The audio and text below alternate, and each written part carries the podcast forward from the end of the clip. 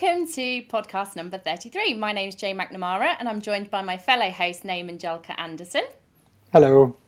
So, a big thank you to our last guest, Charlie Parvin, who talked about the transition from being a therapeutic radiography student to Band 5 newly qualified member of staff. So, if you haven't had a chance yet, please do go and take a listen. So, it's at this stage after 33 podcasts, we just want to highlight some of our previous guest podcasts, really to kind of tempt you to have a look through the back catalogue if you're new to Rad Chat. So, we've had Lynda Thomas, CEO from Macmillan, June Davis, AHP lead. We've got Steve Bland from You, Me and the Big C, Shireen Pavaday, Rachel Moses, Dr. Liz O'Riordan, Janice St. John Matthews, to name just but a few. So please do go and have a look at our back catalogue. So, we are hugely pleased to introduce our guest for this evening, Beverley Harden, who's going to be discussing her role with Health Education England, along with the projects and research she oversees. So, hello, Beverley. Hello, Joe. Hello, be here. Thank you for the invite. Oh, an absolute pleasure. So, Beverley, one of our first questions that we ask all our guests is um, Do you want to tell us a little bit about yourself and your current role, maybe a bit about your own career story? Thank you very much. So, my name is Beverley Harden. I uh, currently work as the Allied Health Professions Lead within Health Education England. And Health Education is an org- Health Education England even is an organisation that is established to look after the supply of the professions into healthcare and the onwards development and um, evolution of the professions to make sure we make the most of what is the most incredible group of professions. But I think we'd all under, uh, agree that we're really not very well understood as a group of professions. So a big part of our role is making sure people understand what we are and what we can do, not just what, what we do at the moment, but what we could do into the future. So my role is to look after our well 14 professions in name but actually there's sort of 15 16 of us when you start to count us and i wouldn't dream of joining an erudite group of therapeutic radiographers without making sure that we are very clear that we see your beauty and your individuality as a profession um, in your own right. So again delighted to be here today. So my role is ahps but i have another part of my role where i look after all of the um, national leadership for advanced and consultant practice for all of the professions. So basically, everybody in healthcare who is not a doctor and not a dentist, the rest of us are able to advance our practice and take on advanced and consultant roles. And my job is to make sure there is um, equality opportunity for people to step into those spaces across the professions, uh, across our seven um, protected characteristics, but also to make sure that we have got really intelligent um, understanding again of what we can do and what more we can do and how we then start to craft those career pathways.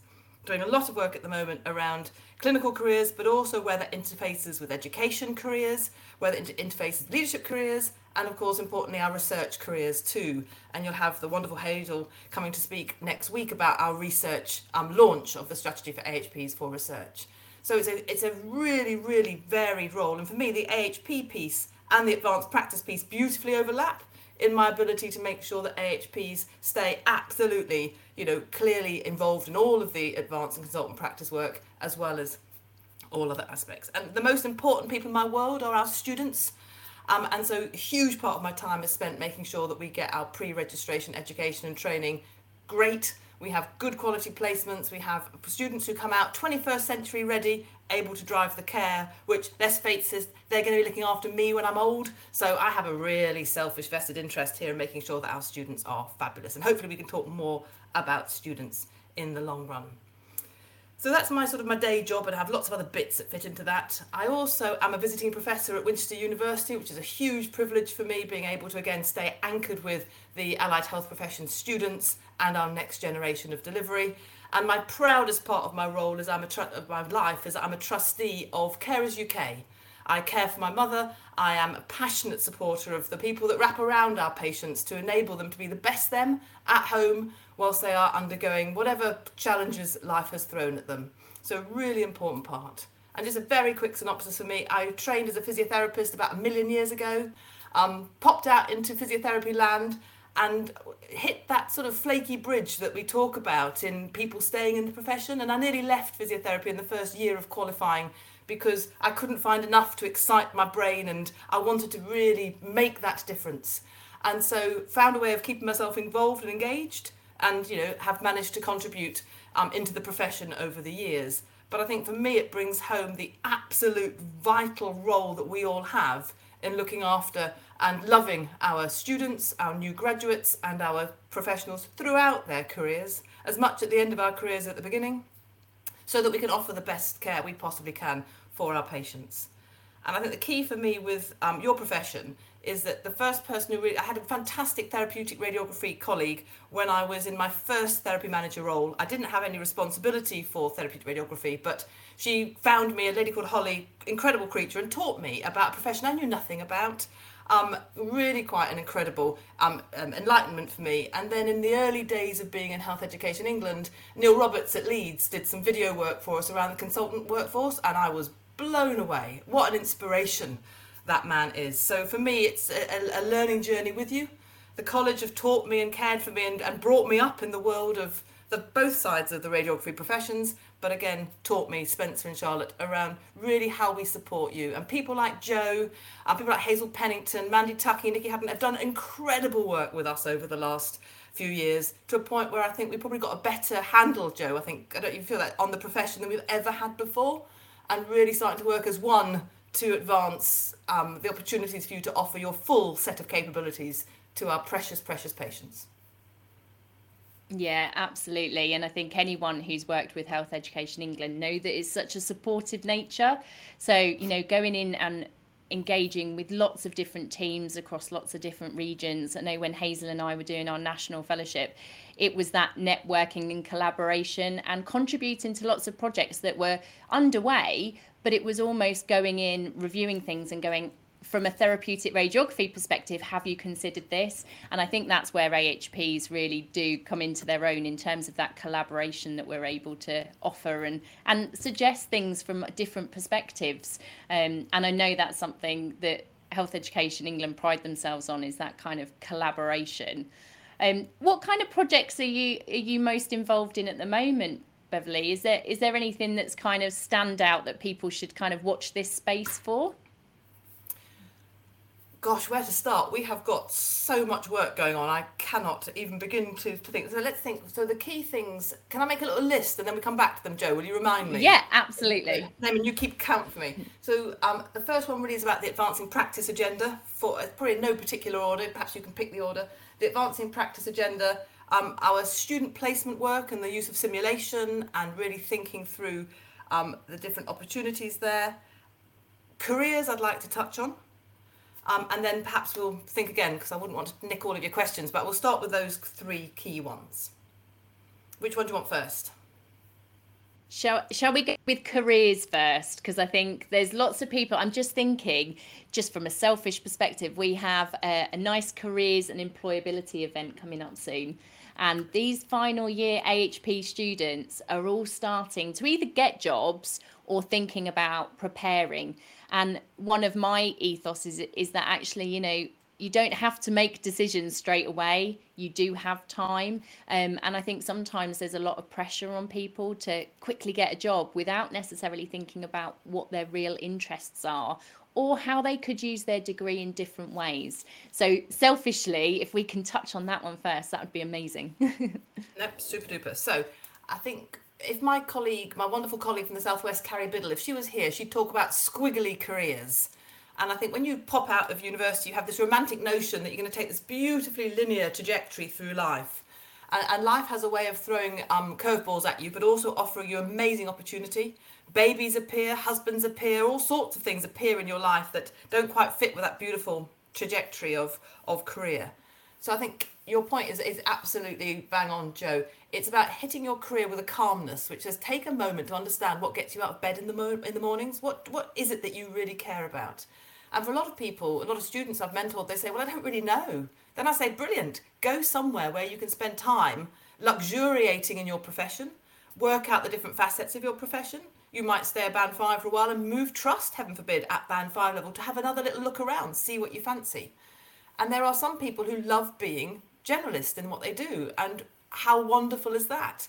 As a patient, I need people who work across every single environment of the radiotherapy um, service. So we need everybody, and we need to prize generalism as much as we prize specialism. And the risk is we become so specialist. You know, as a physiotherapist, I left little toe on a Thursday. Brilliant. Rubbish for my patient unless they have a problem with their left little toe on a Thursday. Then I'm just the person they need. So the challenge for us is how do we really in our careers value generalist skills? And when I say that, I mean the ability to turn your hand to most things and specialist skills and pride ourselves on ideally functioning well in both environments. But because it's so much more comfortable and so much more self actualizing to be the specialist, we think, we run the risk of, of losing generalism. But if we are genuinely here to serve our population, our people, we need that generalist skill. And think about the skills you've got around prehab and rehab, all the things that you have in your head, as well as your technical brilliance at what you can do. And we need to be able to really um, merge those two things together. The second thing for me is to um, um, for looking at your first job is think about where you want to live. I know that sounds really ridiculous, but you only spend eight hours of your day at work. The rest of it is your social network, what you like to do. So for me, we need to be really quite pragmatic because our well-being and our resilience in everything is the most important thing. And that is born out of being loved, nurtured, and settled in your time outside of work and your time in work.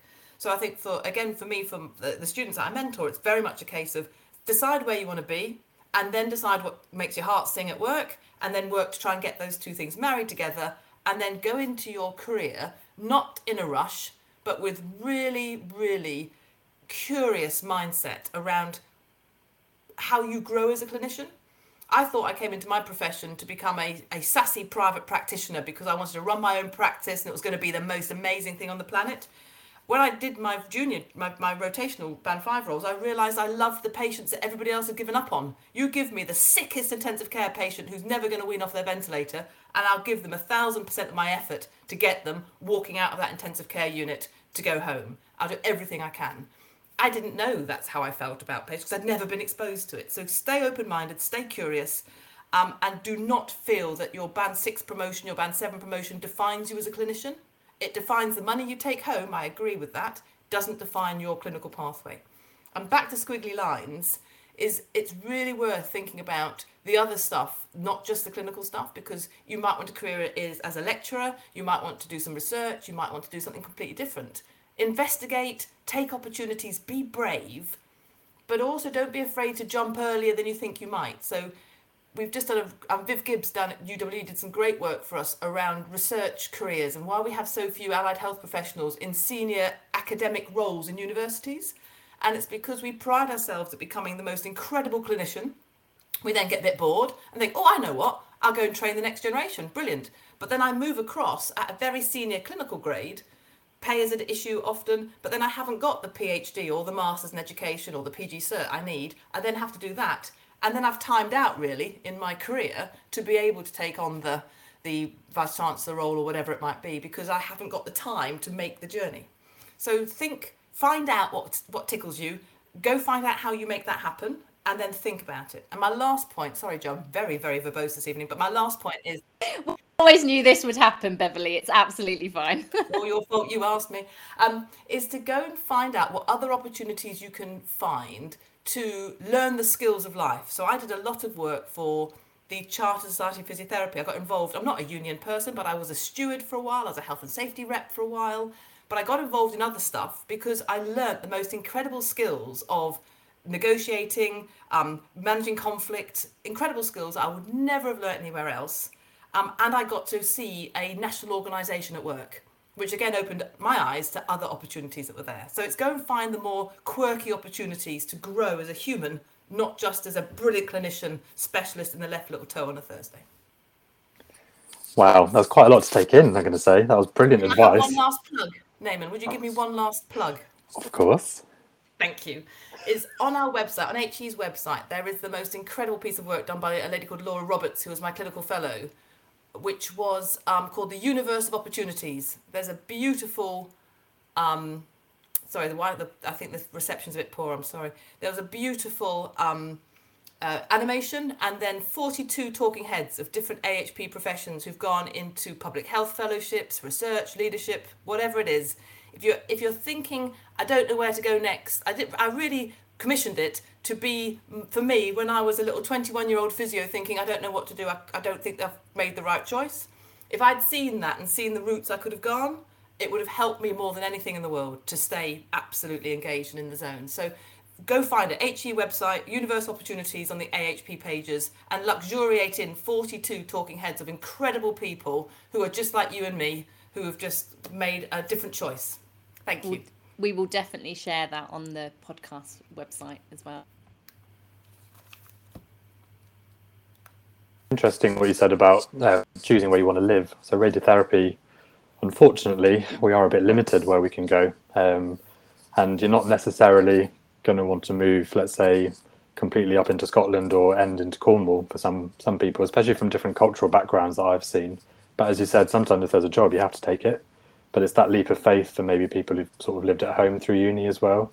That's kind of it's quite difficult to plug that in a way, but I would always recommend trying to move as much as possible. Really, um, I'm sure I know Joe. That's something that you've kind of mentioned to your students quite a lot. Get out there. Yeah, absolutely. I think there's a there's definitely a benefit from what I've seen from graduates being able to explore different trusts different opportunities that exist. You know, you will have some radiotherapy departments that are advancing, that are pushing for different technology, different software, have specialist advanced role practice. Whereas you'll go to another one that's maybe quite rural and very different, but has different areas of specialism and expertise. So I think having that knowledge and, and understanding of different services gives you a more rounded appreciation for what's happening out within the radiotherapy community for you to then decide actually what's best suited to me. And I was actually one of those early academics, and I never thought I would go into academia. I was always loved my patients, but I made that leap because I thought I would have more of an impact or the ability to have an impact on a greater number of patients by being able to educate the future workforce. And I've never looked back, but I, I don't think that I would have ever found that if I'd have set my mind on, oh, what shall I do? Academia would never have featured because I'm not very academic. Um, it's actually more around the love that I have for my profession and what we do for our patients. Um, and I've dabbled in research, but I've actually started to really like research. And I never said I never thought I'd say that, but that just goes to show, doesn't it? When you start to kind of dip your toe in things, and it's that supportive network. And it's something that um, Professor Heidi Probst always says if you've got a research support network, you are more likely to fulfill a full project or go the long run for some of these more longitudinal studies. So, absolutely, from that perspective. You've also found a, a career where you can talk a lot, right? All right. Yeah, that's very true, though, Damon. but it's good. I think, as you said, it's about. Di- uh, sorry, Beverley. As you said, it's it's about diversifying. So some people they're happy to be band fives, band sixes, band sevens, whatever role, whatever level, forever. But you'll see some of the band fives, maybe in some departments, they've been there for twenty years, but they've done, as you said, everything. They've done the audit. There's an audit. Sorry, they've been into review in, in our field in therapeutic radiography. They've um, done secondment here, secondment there. Everyone knows who they are, but that's still okay. I mean, as you said, it, I don't see anything wrong with it. Imagine having that person in your department. How lucky to have a fantastic band five who's seen a bit of everything. Imagine that person's role in supporting your new starters, supporting your students. You know, I think the magic in our professions is that there's room for everybody to interpret their career however they need to and choose to. And for all of us, life goes through so many different changes that you sometimes, there's been times in my career where I've just needed to be held safe while I survived life and my career didn't do anything. I just did my job and I was held safe. And then there's other times when I could fly. And I think the magic for us is that we have the privilege of being able to do both. Clearly, and what you talked about, sort of moving into advanced practice as well. Um, that was the next point to go into, but. I think I'm quite fortunate to be almost like a trainee and trying to go through the accreditation process with Society College of Radiographers, but it's a whole new world. So I'm working in a nurse led team where it's predominantly always been nurse led in sort of treatment review. Um, so the skills I've managed to pick up, I never would have considered. So even just taking patients' bloods or this week has been quite clinically challenging. Um, things that don't normally happen, such as cardiac arrest and radiotherapy, it's something that happened. But having the skills of intermediate life support, cannulation, all these extra skills, I've done a physical assessment module. Almost in a way, I think where I've read in health education England, being an advanced practitioner, you do sit almost as a middle grade doctor. That's the comparison sometimes. I think this week was where I felt, wow, like I can actually do this. So I didn't get pushed out of the way during this whole resuscitation process. It was right in the middle. They wanted to use our CT scanner. That's not how it works. I had to explain that. But apart from that, it, it was an amazing sort of experience to be part of that, all the learning, and then how you step up patients into different sort of therapies across the hospital how the physiotherapy team will come into it eventually to get them back onto their feet and then the occupational therapist. It's such a unique experience that you don't really get or you think maybe I think Joe will agree as a therapeutic radiographer you shouldn't be getting that experience because you're tucked away in a horrible little bunker in the corner of the hospital that no one knows about. But yeah it's, it's something for me it was eye-opening scary but amazing that that is what advanced practice can be for someone like for someone like me in my role for you as a experienced clinician, the opportunity to then self-actualize with new skills and be able to offer your, your you, you're such a, we're such autonomous professionals we're highly autonomous professionals we've got so much we can offer but we're often capped in what we can do. And the magic of advanced practice you've just uh, illustrated it brilliantly is that you can then start to use you've got so much more to give. I mean goodness me you're a young man at the you know beginning middle of your career you've got so much more you can still offer the challenge for us is how do we give you a career pathway that keeps you interested? Because you've got you'll always have more to do and more to evolve.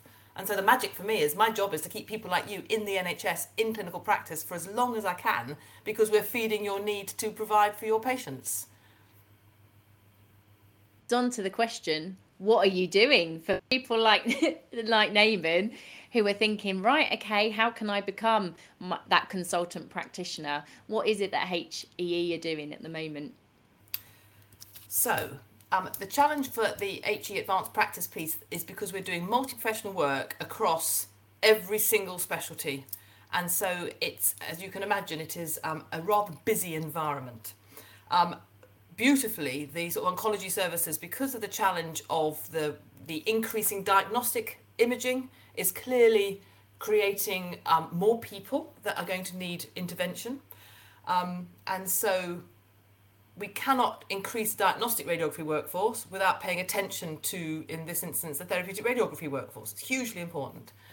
Um, and also for us, we've then got the increased pressure on onc- oncologists. And the magic of advanced practice across therapeutic radiography is that you then start to fit into a space where, and this is not medical substitution at all, this is about us offering our full scope of practice to our patients um, and, and actualising our professional capability. The issue is that we all live in Venn diagram overlap, and as the medics Venn diagram circle moves out to do more exciting things in that direction, we move into a bit of the Venn diagram space that's been left behind to do more exciting things in our world.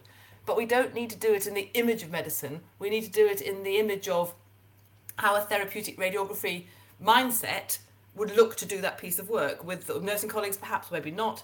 So we've got a piece of work happening up in the northeast, and um, Rick Klein, who's a colleague uh, uh, in London, um, has supported me in being me in that space, if that makes sense. And there's a piece of work ongoing which is trying to start to articulate what does advanced clinical practice look like within the therapeutic radiography environment um, and within oncology in a way that isn't restrictive but sets a minimum basis. I mean, you were saying, um, naming the fact that there's lots of stuff that you need to do. It isn't just technical stuff, but it's it's diagnostic clinical reasoning. It's um, flexible and adaptable thinking to things that you are perhaps outside of your normal sphere of, of, of clinical influence. And then there's the new skills, the new opportunities you want to bring in. But then also, it's the um, I don't quite know how to say this. It's the um, better utilization of bits of your skill set that nobody actually knows you have when I sit with Spencer Goodman from the college and he tells me what a therapeutic radiographer can actually do compared to what they perhaps are allowed to do or have historically done, I'm blown away. Um, the challenge for us is making sure that the world can see it and that you, particularly where you haven't used those skills since you were a student perhaps, we blow the dust off them so we create you back to being the confident, capable clinician you want to be. So Rick's helping drive that work with us. The college are, are clearly involved from a professional perspective for us. So the aim will be that we can start to pilot, and I think this year we're piloting eight spaces up in the north east. Um, we've got other organisations who are clearly very active in advanced practice, and that's brilliant. So we've also got something called the supported portfolio route that someone like you, Naaman, would do in the future, which would be actually the, we'll do it with the college hopefully in the future, but for um, professions who don't have a Royal College who are doing this, we have a route that will then say you may not have done an advanced practice master's degree, but you've got leadership experience and qualifications, you've got research, you've got all the, the four pillars, bring that in your basket and we'll assess it as a portfolio of achievement um, as opposed to you having to go and then do a, a, gratuitous master's degree when you've got all the component parts. Um, and then for consultants, um, what we need to do in the long term is create an army of Neils. Um, because that really is a next phase for us of being able to develop um, the workforce. Um, but what we're doing at the moment is we've published the consultant framework and the um, we're doing work around impact at the moment. Um, we're going to have this year three pilots, no, sorry, next financial year, so as of April, three pilots working. They won't start in therapeutic radiography, but we will have some work in cancer. So it may well, and we just don't quite know how we're going to land it yet. And of course, you can imagine there's the gravitational pull of diagnostic hubs. And we've also got for us the, the challenge then of actually, no, we've got nursing, we've got therapeutic radiography, we need to be doing things in the round. So it's a watch this space moment, really. And perhaps what we might do at some point is perhaps bring some consultants back into this environment. Perhaps when that starts to take some shape, have some further conversations maybe next year, Joe, and then if you're, if you're game about that career aspiration opportunity for consultants. Absolutely. That would be amazing. And I know we've got, we've got Rick actually and um, Mel Clarkson coming on to talk about that as well. Brilliant. So that'll be perfect. That will link seamlessly to this podcast. Almost like we've organised it. Absolutely. So, Beverley, if we go back then to your um, initial points, so obviously working at a higher education institute, we recognise that we need to ensure that the future workforce is provided, and um, in doing so, we might look to increase recruitment of allied health professions, and in doing that, we have to consider clinical placement capacity. So that leads me on really nicely um, to ask you about kind of the supportive work that Health Education England are doing to look at clinical placement expansion projects um, and also the role of simulation. So I know uh, Leah um, Unwit Sly, who is currently working with myself at Sheffield Hallam University as part of a Health Education England project. Um, we are doing some amazing simulation um, that's being evaluated to look um, against the clinical um, placement and also the simulation.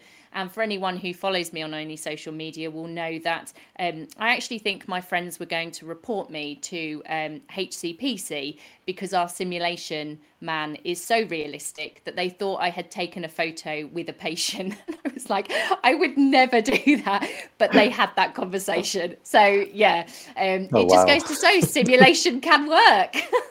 and how great your colleagues had that conversation with you. Hey, what a fantastic liberation of freedom to speak up. Wonderful, Joe. Brilliant. So, student placements. Right then. So, last, I don't know, in the middle of COVID, um, we were um, the first. So, when was the first year of COVID? 2020. Um, we had a fabulous student on placement with us. It was the first time we'd ever had a student. I realised that I couldn't be asking the world, please, to keep students on placement if I didn't have students myself. It sort of dawned on me one day. So I put out a plea um, and ended up with the most incredible student, and we've had huge numbers of students since. Um, so um, um, joined us on student placement and did the most incredible piece of work helping us understand student placements, not only through the lens of the pandemic, but through the lens of 21st century, pande- um, 21st century placements. Um, and we worked with um, a fantastic team at Clever Together um, with some really beautiful people who helped us to um, source the v- wisdom of the crowd about what do we do now in order to really move on clinical placements. And what came through very, very clearly is there's a lot of um, housekeeping we need to do to improve. So, one of the key things would be things like fair shares models. If we've got um, therapeutic radiography departments across the country, what is everybody's fair share of what needs, what placements we require? And is there therefore then a cap on the students we can train because we do genuinely don't have the capacity? Or are there private um, providers too that we need to be using better into um, the mix? And are there other sorts of placements that we need to be thinking of in order to um, develop our students? Because we mustn't forget we are creating our future leaders, our future researchers, our future educators, and our future clinicians. Clearly, everything's underpinned by clinical brilliance, I get that. But actually, if we don't develop people across the other three pillars of practice, you bring up people like me when I popped out because actually I knew I could do so much more. I just couldn't see what it was. We've got to furnish people with the full set. So we have got, and again, there's loads of resources that we can share um, as useful, Joe. Um, but we have got um, a lot of work happening around leadership placements. So my students come on part-time placement with me to do leadership, but that means there's a part-time placement then in a clinical setting for two students to go through rather than one student to go through. And I take multiple models of student supervision. When I was in clinical practice, I always used to have four students because I wasn't um, environmentally landlocked like you might be in a in a, in a LINAC, but in the environment I worked in, my patients got better care because suddenly there was five of me rather than one of me. So the patients never got any rest at all. Can't imagine anything worse than being on that ward, can you? But it worked brilliantly. And the peer support and the peer learning was great. Um, and so there are some really beautiful pieces of work done by people through the repair work. Mandy and Nikki have got a great report that, again, we'll get ready to publish and share because there's just so much work happening within therapeutic radiography about expansion of placements. So, leadership placements, and not always within therapeutic radiography. Um, therapeutic radiographer is going to spend time with a chief AHP, going to spend time in Health Education England with some other strange AHP profession, but we're all doing leadership on behalf of our professions. Um, education placements, so we have some beautiful examples of people going into universities and working alongside, you know, the educators, learning to be educators. A lot of work happening around research again the same going into research teams. And again it doesn't have to be a therapeutic radiography dominant research team. It just needs to ideally have research at its core. You do your good um you know your your, your um bits of training that enable you to then start to get some idea of other stuff you could do in this world. And it makes it less scary because you see people like you doing really great work um, and then there's simulation joe as you as you said and the magic of simulation is that we have got so much um, opportunity to offer students the time and place to practice safely, where it doesn't matter if I get it wrong.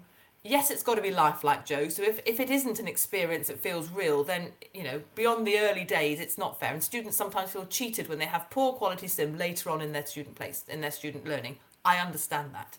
But simulation does not need to be poor quality. And for simulation, I'm meaning everything from you know, injecting your orange as you learn to give an injection, right the way through to having patient, um, sorry, um, actors coming in to do really lifelike simulation, where actually it does matter if you get it wrong, um, but in a safe and supported way, if that makes sense, because you are with, with real people having a real interaction.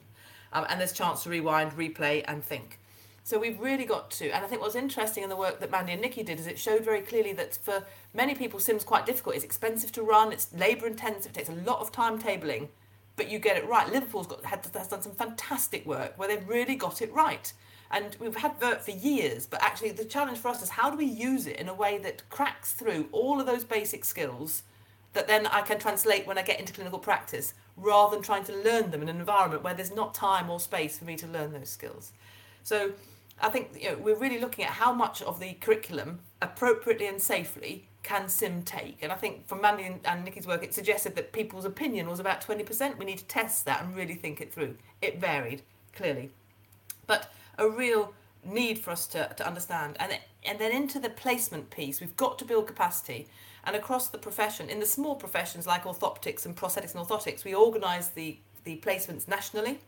So there's a bit for us about thinking, do we need to think more cleverly about how we might do our placement allocation regionally or whatever? So we, I don't know, it seems to be really well thought through um, across the country. But then there's also um, other placement requirements. We've got clearly um, people who want to be radi- um, therapeutic radiographers in the future, and we're thinking about work experience. That is the thing that helps people make the right career choice and opens people's eyes. Um, and so there's a real issue for us about clinical um, opportunity for work experience, but there's also an issue for us about return to practice um, we were talking earlier, Joe, that is the way that we can help um, our colleagues who, for whatever reason, have taken time away from the register. Absolutely respect and understand that. But for many, there's a, a longing to come back or a, or a need to come back for that employment to get that, you know, that graduate um, registered level wage that, that you can't really mirror easily outside. So a real opportunity for us, I think, to make sure we're liberating return to practice placements too of equality and also thinking about simulation as part of return to practice. Because if you are a qualified and experienced radio and therapeutic radiographer, simulation might just be what you need to get your confidence back and then crack on into the workforce. So anybody on the on the um, um, podcast who has got um, friends, colleagues who are um, therapeutic radiographers who are off the register, this is my plug and my plea. Tell them that we offer a supported return to practice. We have some financial support available, and we will support you to get you back into um, NHS employment or wherever you want to work and onto the register. So please, please look at the HEE website, return to practice. Everything you need is there, and we've got Natasha, who is incredible and poised to support you. And I think Joe's trying to tempt her into a future podcast, which would just be brilliant because that is the way we really live our values of offering our colleagues the opportunity to come back and give back to our patients, which is what we're all here to do. I think, as we said earlier, Beverley, it sounds like you're saying therapeutic radiography is the best AHP career, really. Without a doubt. I, I, I, couldn't think of any other way of putting it, Naaman, to be frank with you. I promise um, I have not paid Beverley to say this, and neither has Joe. And I also think that every diagnostic radiographer or allied health professional listening is like, no, I don't think that's true. no, I know we it's can not. live that for the moment, people, can't we? I mean, this is our this is the space where we can. And I think it was summed up for me there's a, a, a, beautiful colleague, not um, healthcare related, who um, did some amazing work with us recently, who um, has recently been uh, sharing on social media experience of being exposed to therapeutic radiographers and the difference. She's a beautiful, unbelievably beautiful human being, but the difference you've made to her in her um, uh, experience of treatment will change completely how how she recovers if that makes sense because you loved you nurtured and you held her in times of fear in a way that makes a difference to people's lives in a way that we can't even imagine unless we have been that person or that carer sitting in that environment so i'm with you Naaman. i think you get the prize best best ahp profession for a seven, 1959 on a thursday evening how about that Thank you. Obviously, this is a therapeutic radiographer podcast, so we are quite biased. But across the oncology pathway, I think it's such a privilege, and I, have said this and every time I'm with another student, it is such a privilege to hear a patient's story because again, cancer is it, it may be a small part of their life in that moment, but they have a huge story before they come to us. You know, in my department, we don't see pediatrics and that many teenager young adult patients, but even then, some of the patients in their 80s and 90s um, they have such a big, you know, they have a huge character that you don't always get out because they're worried about having cancer, they're worried about radiotherapy, they're worried about their surgical scars or chemotherapy side effects, late effects, blah blah blah. It goes on and on and on. They have so many things to talk about. But I think as the beauty of uh, when I was on treatment is, you know, unfortunately radiotherapy, LINACs, so linear accelerators, they break down. Uh, it's a machine, but in that time, while the engineers are working really hard to fix it, um, you know, you can talk to the patient, and that doesn't have to be about cancer. I think some of the patients we've had on here to talk about, you know, their experience of living with and beyond cancer is, well, actually, if you just remember that we're human, that's even better than saving our life because you can save our life and you leave, but you know, I'm still going to be a human once I leave. So that's the main thing, and yeah, that that's the best part of my job. It's just the patients. Even if they're talking to me for an hour about the dog, it's fine. I don't mind. If it, if they've been lonely, especially due to COVID, actually you may be the only person they've seen in the whole week. And that blood appointment, that review appointment, or when you tell them, "Oh, I'm really sorry, the machine's late. Can you empty your bladder? You need to go and fill it up again." That's the time where you need to get to know your patients, and it really helps. I think there's a lot of research that I think Joe's talked about before around just patient care and just yeah, just talking to your patients. Absolutely, but again, it's a, at, a privilege, isn't it? It's, it's just a beautiful part of the job. Um, would you would you um, allow me just to go back to the student placement question just for one minute because I forgot something that's really important? Would that be of all right? course. Excellent. So just back to thinking differently about placements, we put quite a lot of money out on the basis of this work that Char, my student, did. We put quite a lot of money out to the system to help with with placement innovation. And I just want to flag from a therapeutic radiography perspective, one of the most beautiful examples we saw was at the Christie, where um, the team, um, led by Alison, put in place um, uh, with us the most fantastic virtual program to help people get exposure to proton beam.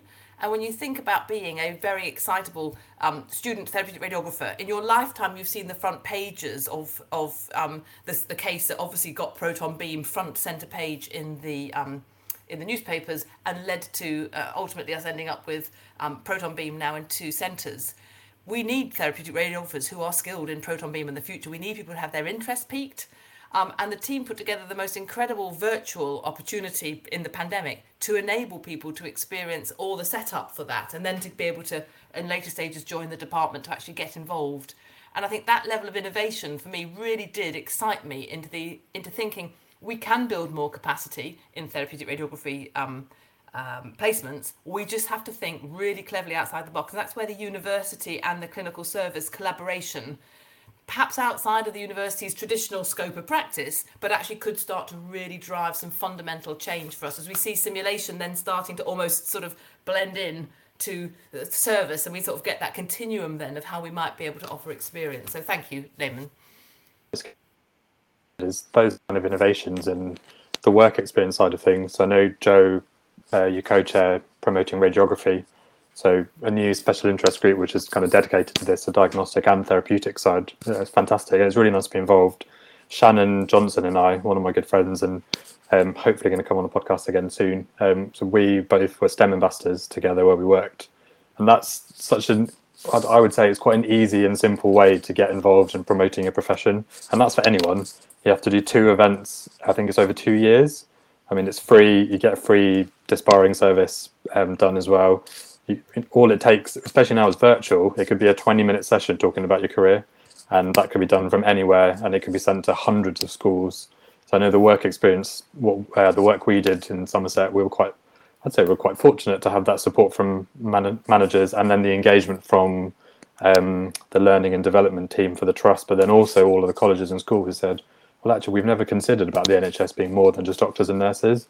And that was it. Then we were in and it was I think about maybe up to 3,000, 4,000 students we were engaging, but it was just amazing. And it's I don't know for me it seemed very simple to just talk about my career, but the impact and we always talk about impact is that thousands of students are being exposed to a different career they've probably never heard of, unless unfortunately if they've either had radiotherapy or someone they know has had it.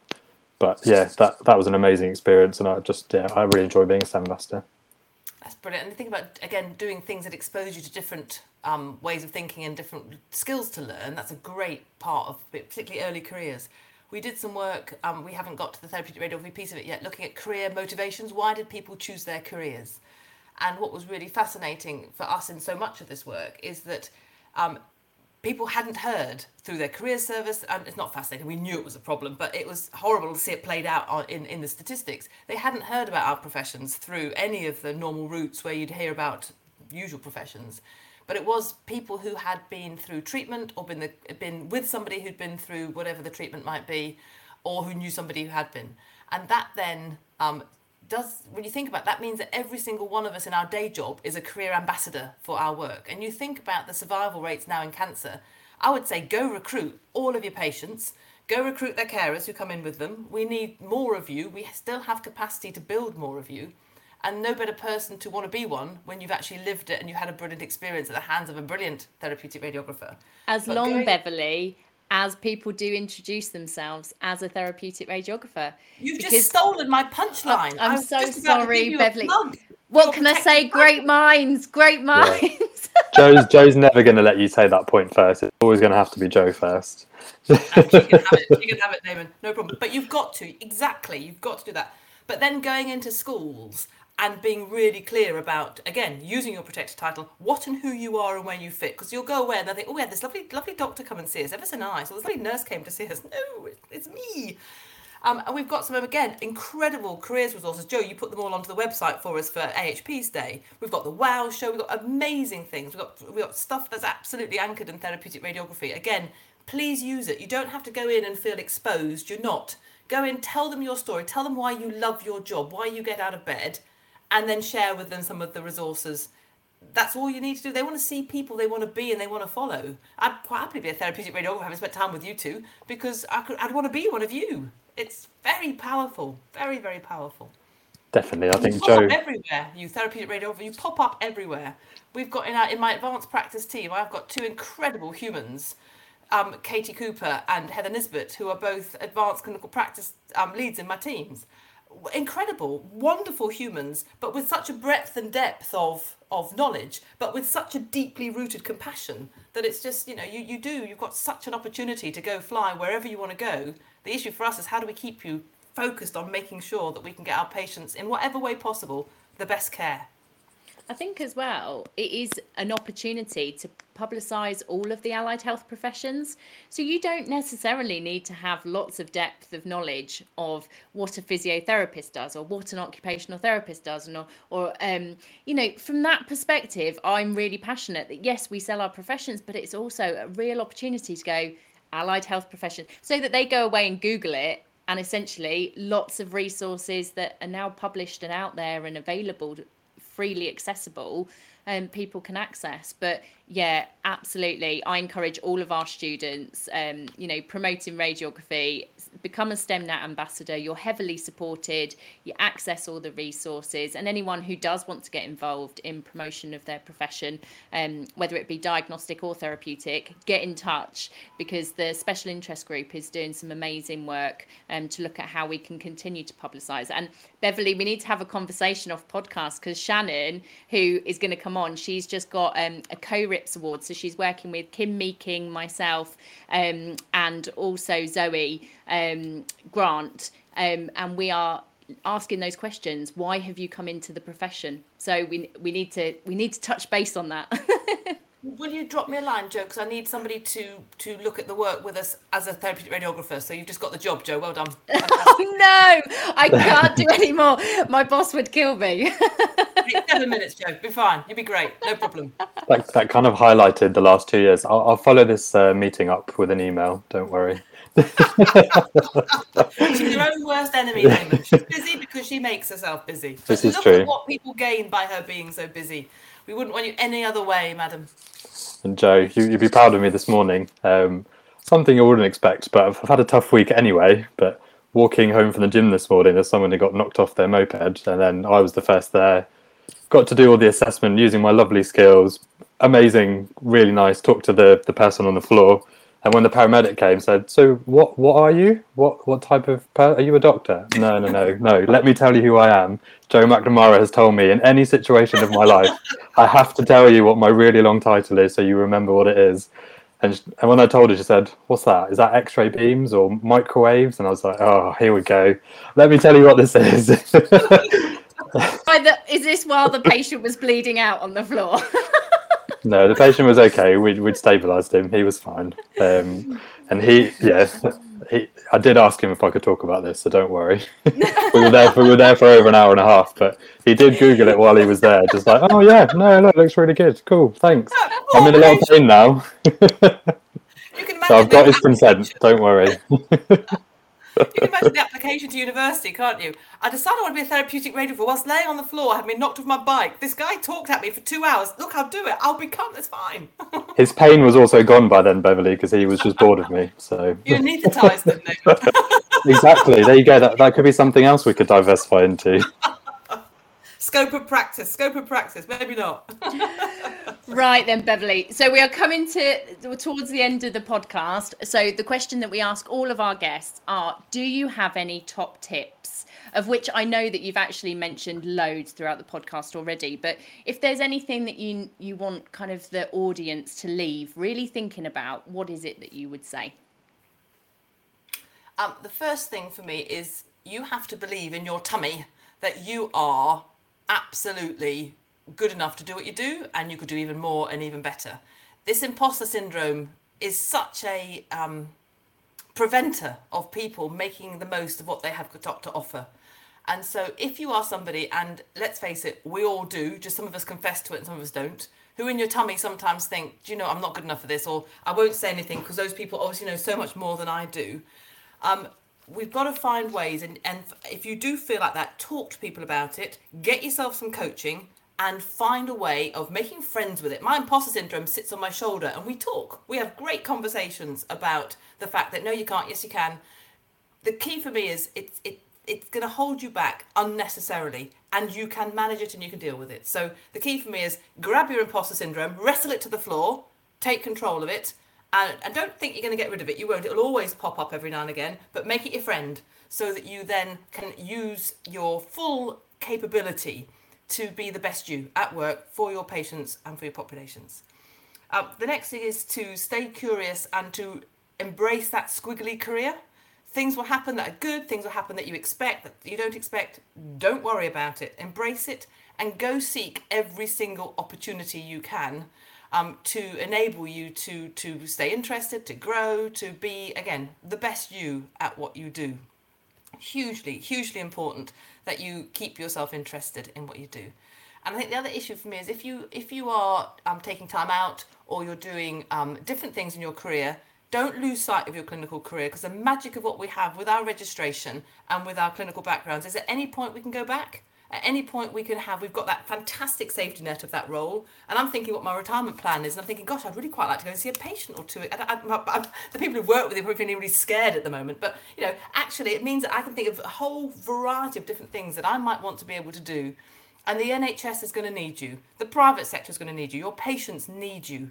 We have got a really limited group of therapeutic radiographers because we have been challenged to recruit in the past that means that we are we are in the middle of a lack of therapeutic radiographers and will be continuing for several years into the future with a lack of clinical radiographers. We need every single one of you.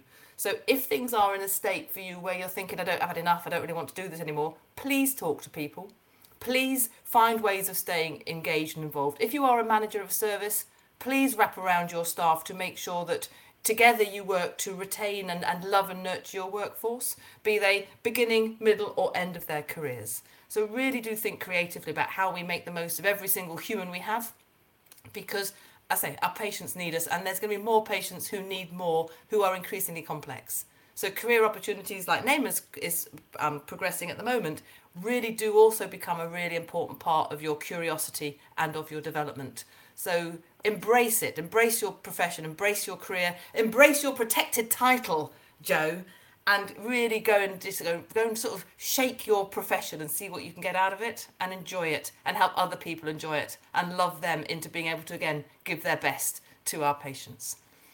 Oh, thank you, Beverley. That was amazing. And it's just inspiring. I love listening to you talk. Every time I've ever seen you present, I just get all giddy and excited. And you do. You have you have some magnetism that other people just don't necessarily have because I think you can sense that you're passionate about what you do and the roles that you have. So thank you. Um, and I really hope that the audience listening take that away with them. And if they haven't got that feeling that they are loving their job, you've given them loads of advice um, on how to maybe go about thinking differently about it.